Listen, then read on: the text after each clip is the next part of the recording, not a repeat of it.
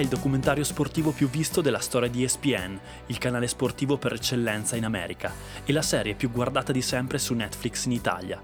Racconta tutto dell'epopea dei Chicago Bulls di Michael Jordan. Oppure no? Scopriamo assieme quello che The Last Dance non vi dice.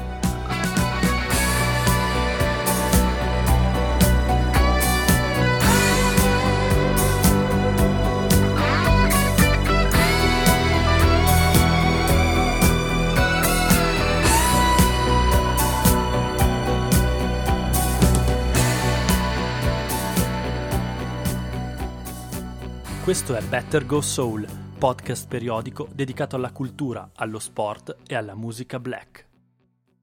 Same story, same target. See me look, this is the story of it. Fall and rise, it's amazing.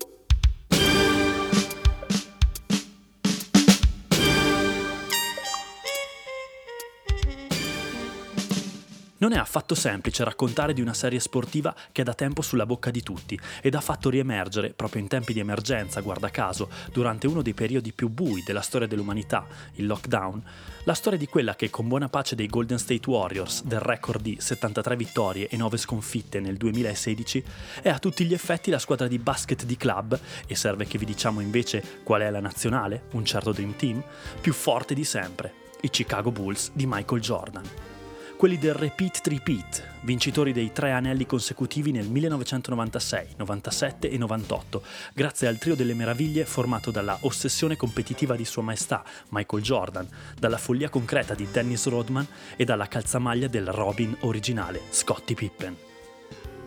È abbastanza superfluo ripercorrere ciò che la serie racconta da sola, grazie al montaggio di un dietro le quinte durato un'intera stagione. Per quello c'è Netflix, il backstage è stato voluto infatti dall'organizzazione dei Chicago Bulls per immortalare per i postri una stagione epica, irripetibile. Non la migliore peraltro della loro storia, quella rimane la stagione 95-96, grazie al record fino a quel momento inimmaginabile e resistito per anni a venire delle 72 vittorie e 10 sconfitte in regular season. Tuttavia, quella del 97-98 è la stagione, non a caso definita da coach Phil Maestro Zen Jackson l'ultimo ballo, The Last Dance, appunto. Un nome perfetto per sottolineare l'eccezionalità dell'ultima chance, quando parve ormai chiaro che a fine stagione la squadra dei sogni si sarebbe sciolta per volere della proprietà e dei dissapori tra Phil Jackson ed il general manager Jerry Krause. Ed allora cosa rimane da dire su Michael Jordan e compagni dopo essersi gustati i dieci episodi del documentario? Beh, rimane parecchio in realtà aneddoti nascosti o appena accennati, personaggi poco approfonditi, ma fondamentali per cultori del genere e raccontati da chi quegli anni li ha vissuti con la pelle d'oca sempre accesa, la tv pure nel cuore delle notti di giugno su Telemonte Carlo all'inizio. Ed ecco allora un ideale decalogo di ciò che secondo Better Go Soul dovreste sapere, gli Eastern Eggs di The Last Dance. Partiamo allora dalle note con cui abbiamo aperto la puntata, quelle di Alan Parson, il primo easter egg sulla serie.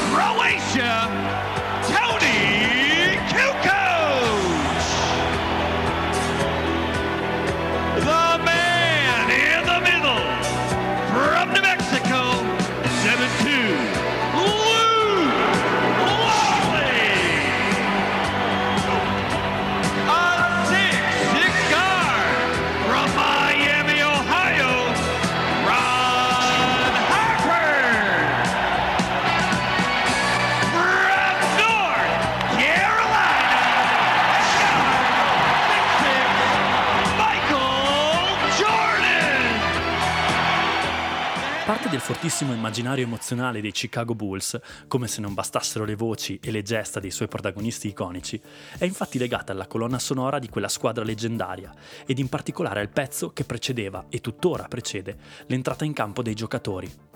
Si chiama Sirius ed è un pezzo datato 1982, suonato da Alan Parson Project. Sì, quello che con il suo tocco ha contribuito tra le altre cose all'immortalità di un album come The Dark Side of the Moon dei Pink Floyd. Il pezzo è preso dall'album Eye in the Sky e rappresenta il crescendo perfetto a quella frase perfetta che tutti attendevano negli anni 90 nel pre-partita, prima al Chicago Stadium, poi allo United Center. Edgar, 6'6 from North Carolina, the number 23, Michael Jordan. A scandire l'entrata ed artefice di epiteti leggendari come The Man in the Middle, che stava per centro, e che nel caso dei Bulls introduceva l'australiano Luke Longley, era il compianto annunciatore dal pelo rosso Ray Red Clay, dal 1990 al 2002 dietro il microfono dei Chicago Bulls. Ma la scelta di quel particolare inno non è da imputare al rosso. L'idea è invece di tale Tommy Edwards, primo storico annunciatore dei Bulls, che durante una proiezione cinematografica nel 1984, proprio lì a Chicago, sentì per la prima volta quel pezzo uscire così potente dal sound system del teatro. Edwards pensò che fosse l'intro perfetta per presentare Mike ai compagni e gasare la folla prima della palla a due. Che ci abbia visto leggermente lungo? Che dite? La domanda che sorge spontanea a questo punto è quale fosse il pezzo d'entrata della squadra prima di Sirius. La risposta la sanno in pochi ed è la theme song di Miami Vice e per un brevissimo periodo anche Thriller di Michael Jackson.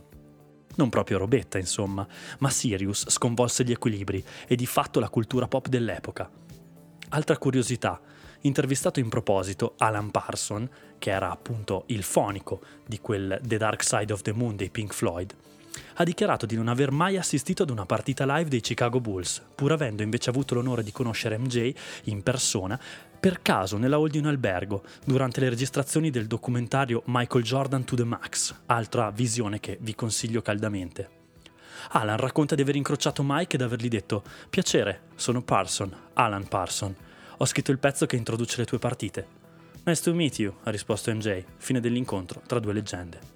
E sulle note invece di Fly Like an Eagle introduciamo il secondo easter egg, The Breakfast Club.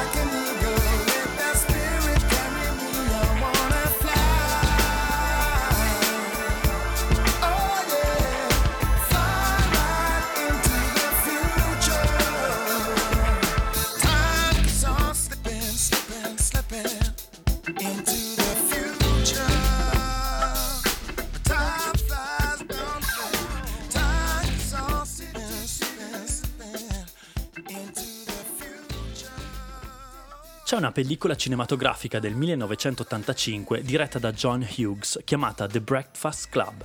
Cosa c'entra con i tori di Chicago?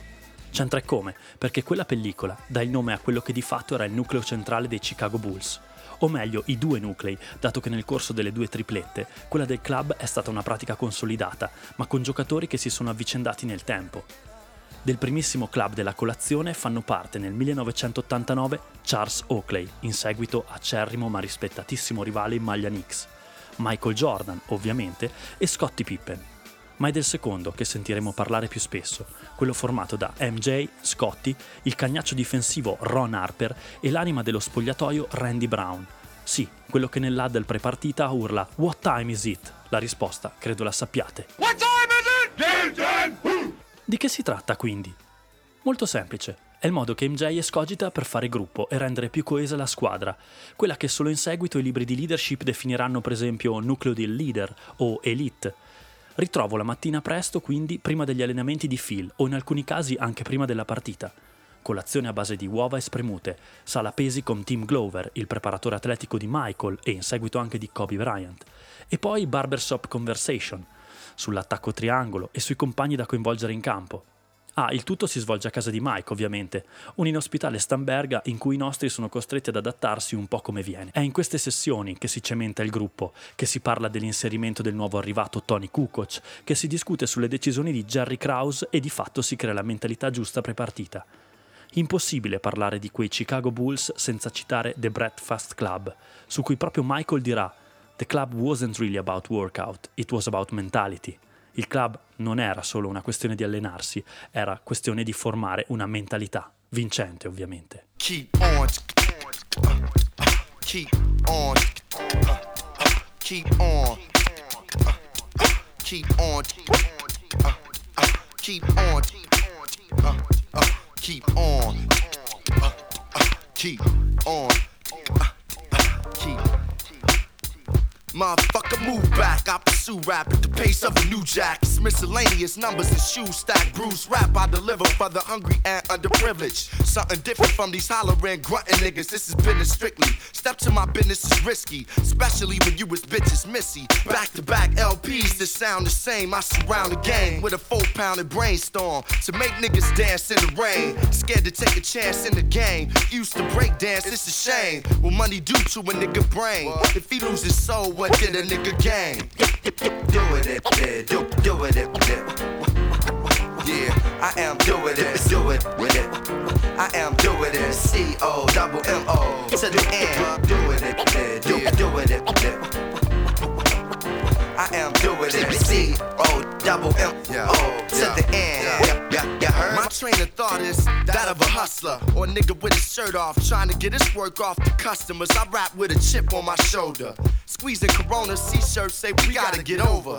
That jiggy shit is over, the war is on. I only wanna be a soldier, I'm holding on to a culture. Focused like Gordon Parks when it's sorta dark. But niggas flooded with ice, my thoughts the art. Performing on the arts with some shit for the heart. Don't fuck with radio, ignoring the charts. I could give a fuck what you made in a year, nigga, you whack. A soft nigga on a hard track. In this new rap generation, I ex cats like a Muslim. He fell off cause I pushed him. Let his Bentley and his weak crew be his cushion. I catch him on the streets in front of bodyguards in Russia. Doing it, man, do, doing it, man. I am doing it, do it with it. I am doing it, C O double M O to the end. Do it with it, do, doing it. I am doing it, C O double M O to the end. You, heard? You wasn't saying you was the thug before Pop came. Ten years ago, you had a hot top trying to be like Kane. Then Snoop released and it became a G thing. Claim sets, your city ain't got gangs. Niggas ain't hate you, they ain't paying you no attention. In a circle of faggots, your name is mentioned. With six degrees, I separate MCs from a businessman that's good. Uh. From a nigga that was raised or just lived in the hood. From what a nigga says to what's understood. Keep my shit tight like them boys in the wood. Dick is always hard like the boys in the hood. Peace to Doug Inf, know I shine, let the whole shine. At the crib, some cats give me the code. I'm a bitch slap the next one. Let them know the world is my section and take it. You gotta use aggression. Doing it, do, doing it, I am doing it, doing it, I am doing it. C O double M O to the end. Doing it, man, do, doing it, I am doing it. C O double M O to the end. Yeah, yeah, yeah, heard? Yeah. Yep, yep. yeah, yeah, yeah. I'm the C. Oh, double M, yeah. Oh, yeah. I'm the C. Oh, oh, double M. C'è poi un easter egg davvero importante, che è quello che riguarda un personaggio del tutto bistrattato dalla serie. Ok, i Bulls avevano Batman, Robin e Rodman, e gli altri? Del cameriere croato Tony Kukoc si parla abbastanza, anche se non troppo. Il soprannome The Waiter, per esempio, forse non tutti sanno che deriva dal suo tipico elegante sottomano di scuola slava, palla alta sopra la testa, braccio disteso, mano totalmente parallela al terreno e palla consegnata direttamente dal vassoio a canestro. The Waiter, infatti, significa cameriere. Di Steve Kerr si racconta il passato ed il rapporto con il padre che lo avvicinava molto a quello che MJ aveva con il suo anche se una delle storie più interessanti potrebbe essere quella dei suoi racconti di quando alla partita decideva di arrivarci in metro, come un qualsiasi blue collar della Windy City, mentre Michael arrivava in Ferrari o Lamborghini a scelta. E dell'altro membro del quintetto che si dice? Praticamente nulla. Sì, su Ron Harper The Last Dance omette ogni approfondimento. Eppure l'ex Cleveland Cavaliers era un bel pain in the ass per tutti gli attacchi della Lega e se c'era uno che era in grado di far riposare Mike nella propria metà campo, permettendogli di concentrarsi sull'attacco, quello era proprio l'umile e concreto numero 9, che con tutto il rispetto per Luol Deng, altro grande Bulls che indossò quella maglia negli anni 10, meriterebbe la sua jersey appesa al fianco dei numeri 4, 10, 23, 33 e ci auguriamo un domani del 91.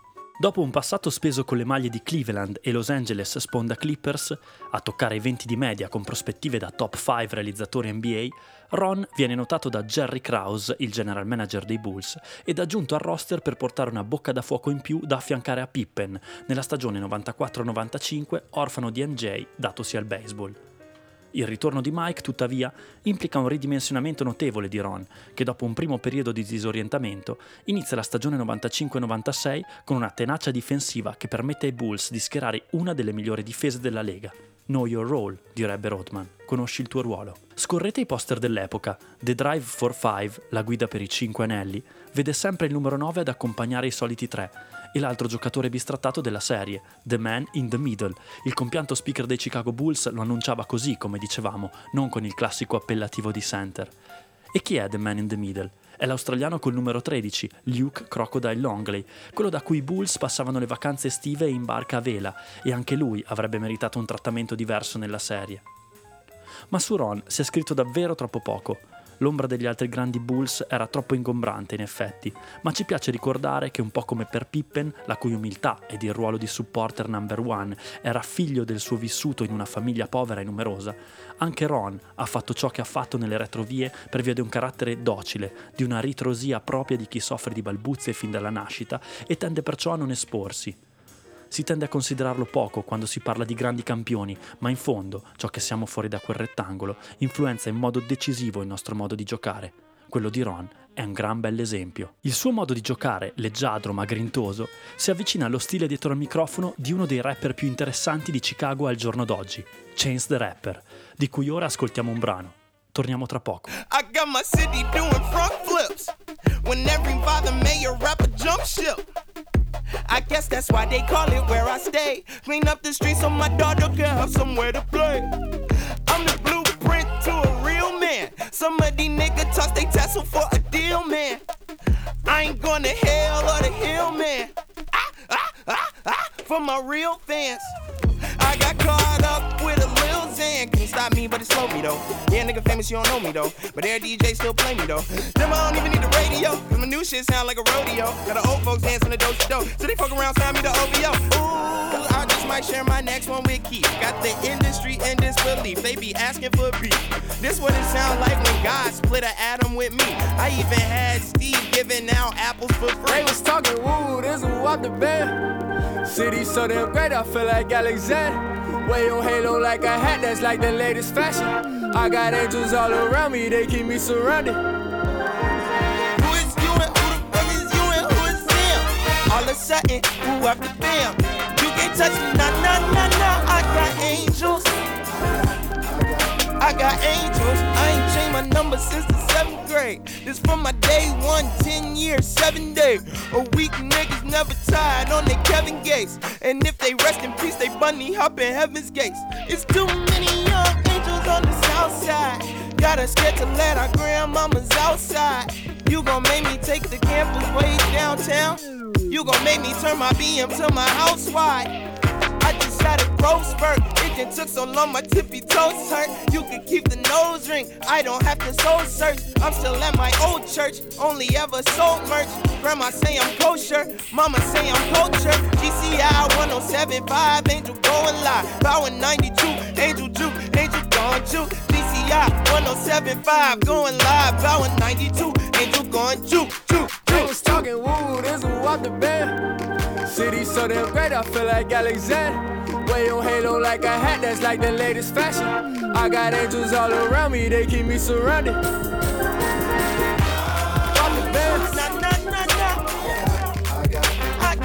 I got angels all around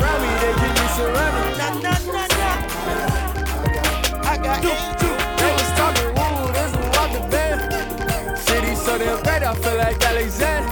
Way on Halo like a hat, that's like the latest fashion. I got angels all around me, they keep me surrounded. Who is you and who, what is you and who is them? All of a sudden, who after bam? You can't touch me, nah, nah, nah, nah. I got angels.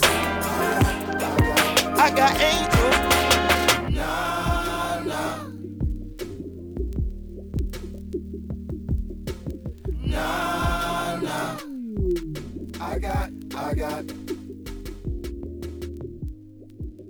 Guardando la serie, vi siete chiesti anche voi chi sia quello spilungone bianco col ciuffo di lato che entra in campo sporadicamente e fa riposare da Pip? Beh, si chiama Judd.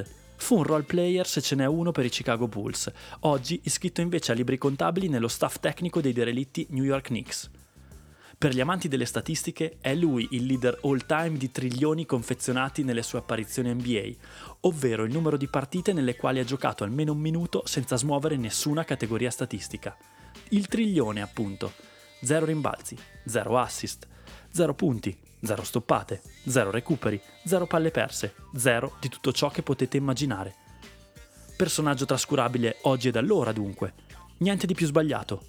Dal 96 è il primo ed unico uomo ad essersi aggiudicato nello stesso anno il titolo NBA da spettatore non pagante, il campionato di surf della California e il campionato americano estivo di beach volley. Se c'è però uno che incarna alla perfezione nella vita reale il personaggio di Bill Hoyle nel film di culto White Man Can Jump, chi non salta bianco è, ambientato sulle spiagge di Venice Beach, lui ha un solo nome, Judd Bushler. Money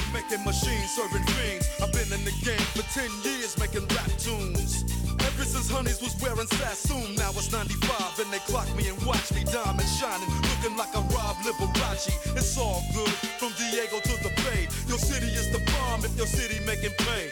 Throw up a finger if you feel the same way. Straight putting it down for California, yeah.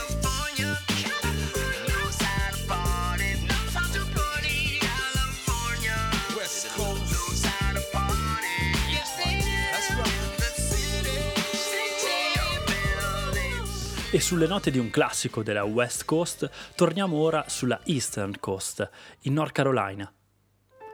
È noto e ribadito anche in The Last Dance che i fatti non siano sempre chiari fin dall'inizio e che Michael Jordan, prima di quel tiro decisivo messo a segno in maglia North Carolina Tar Heels in finale di college contro gli Hoyas di Georgetown al Superdome New Orleans, non fosse esattamente il Jordan che avremmo conosciuto di lì a poco. Eclatante e discussa è da sempre la sua esclusione dal varsity team del proprio liceo, per esempio, Lenny Haig, a favore di un altro giocatore. Meno noto è forse chi fosse questo giocatore.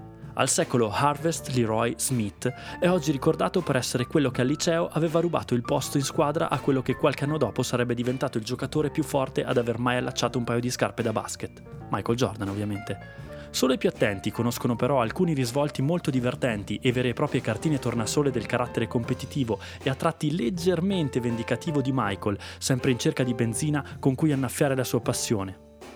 Leroy Smith. Quel nome Mike dal giorno dell'esclusione al liceo se l'è tatuato dentro, deciso a mangiarsi tutti i Leroy Smith che avrebbe incontrato nel corso della sua carriera, tutti quelli che avrebbero provato a batterlo. Una motivazione decisiva nella carriera di MJ, talmente forte che il nome di Leroy è diventato l'alias di Michael quando, in trasferta con i Chicago Bulls o in vacanza per motivi personali, si registrava presso un hotel. Una suite per Leroy Smith, grazie, e la privacy era salva. Ma non finisce qui. Springfield, Massachusetts, 2009. Michael Jordan viene indotto nella Hall of Fame della pallacanestro, là dove ha avuto origine per mano di James Naismith. I giocatori hanno diritto ad invitare in sala per la cerimonia i loro cari ed i personaggi che più hanno segnato la loro carriera, compagni, avversari, coach. Mike, tra gli altri, in un parterre de roi, vuole che sia presente anche lui, Leroy Smith. Lo citerà nei primissimi minuti del suo indimenticabile speech. È iniziato tutto allora, quando chiamarono Leroy al mio posto per fare la squadra all'Enei e da quel momento ho lavorato per dimostrare, non tanto a lui, ma al coach che lo aveva scelto, che si era sbagliato. You made a mistake, dude. Amen. He started the whole process for me because when he made the team and I didn't, I wanted to prove not just to Leroy Smith, not just to myself, but to the coach who actually picked Leroy over me. I wanted to make sure you understood you made a mistake, dude.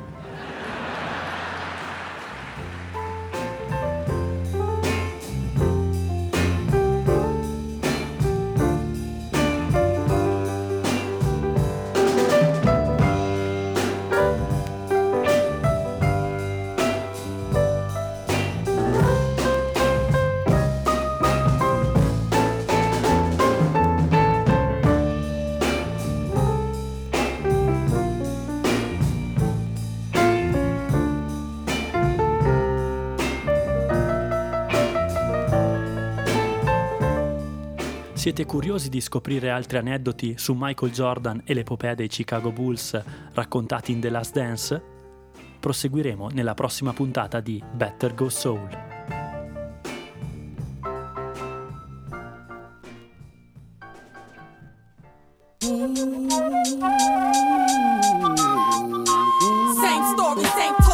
Same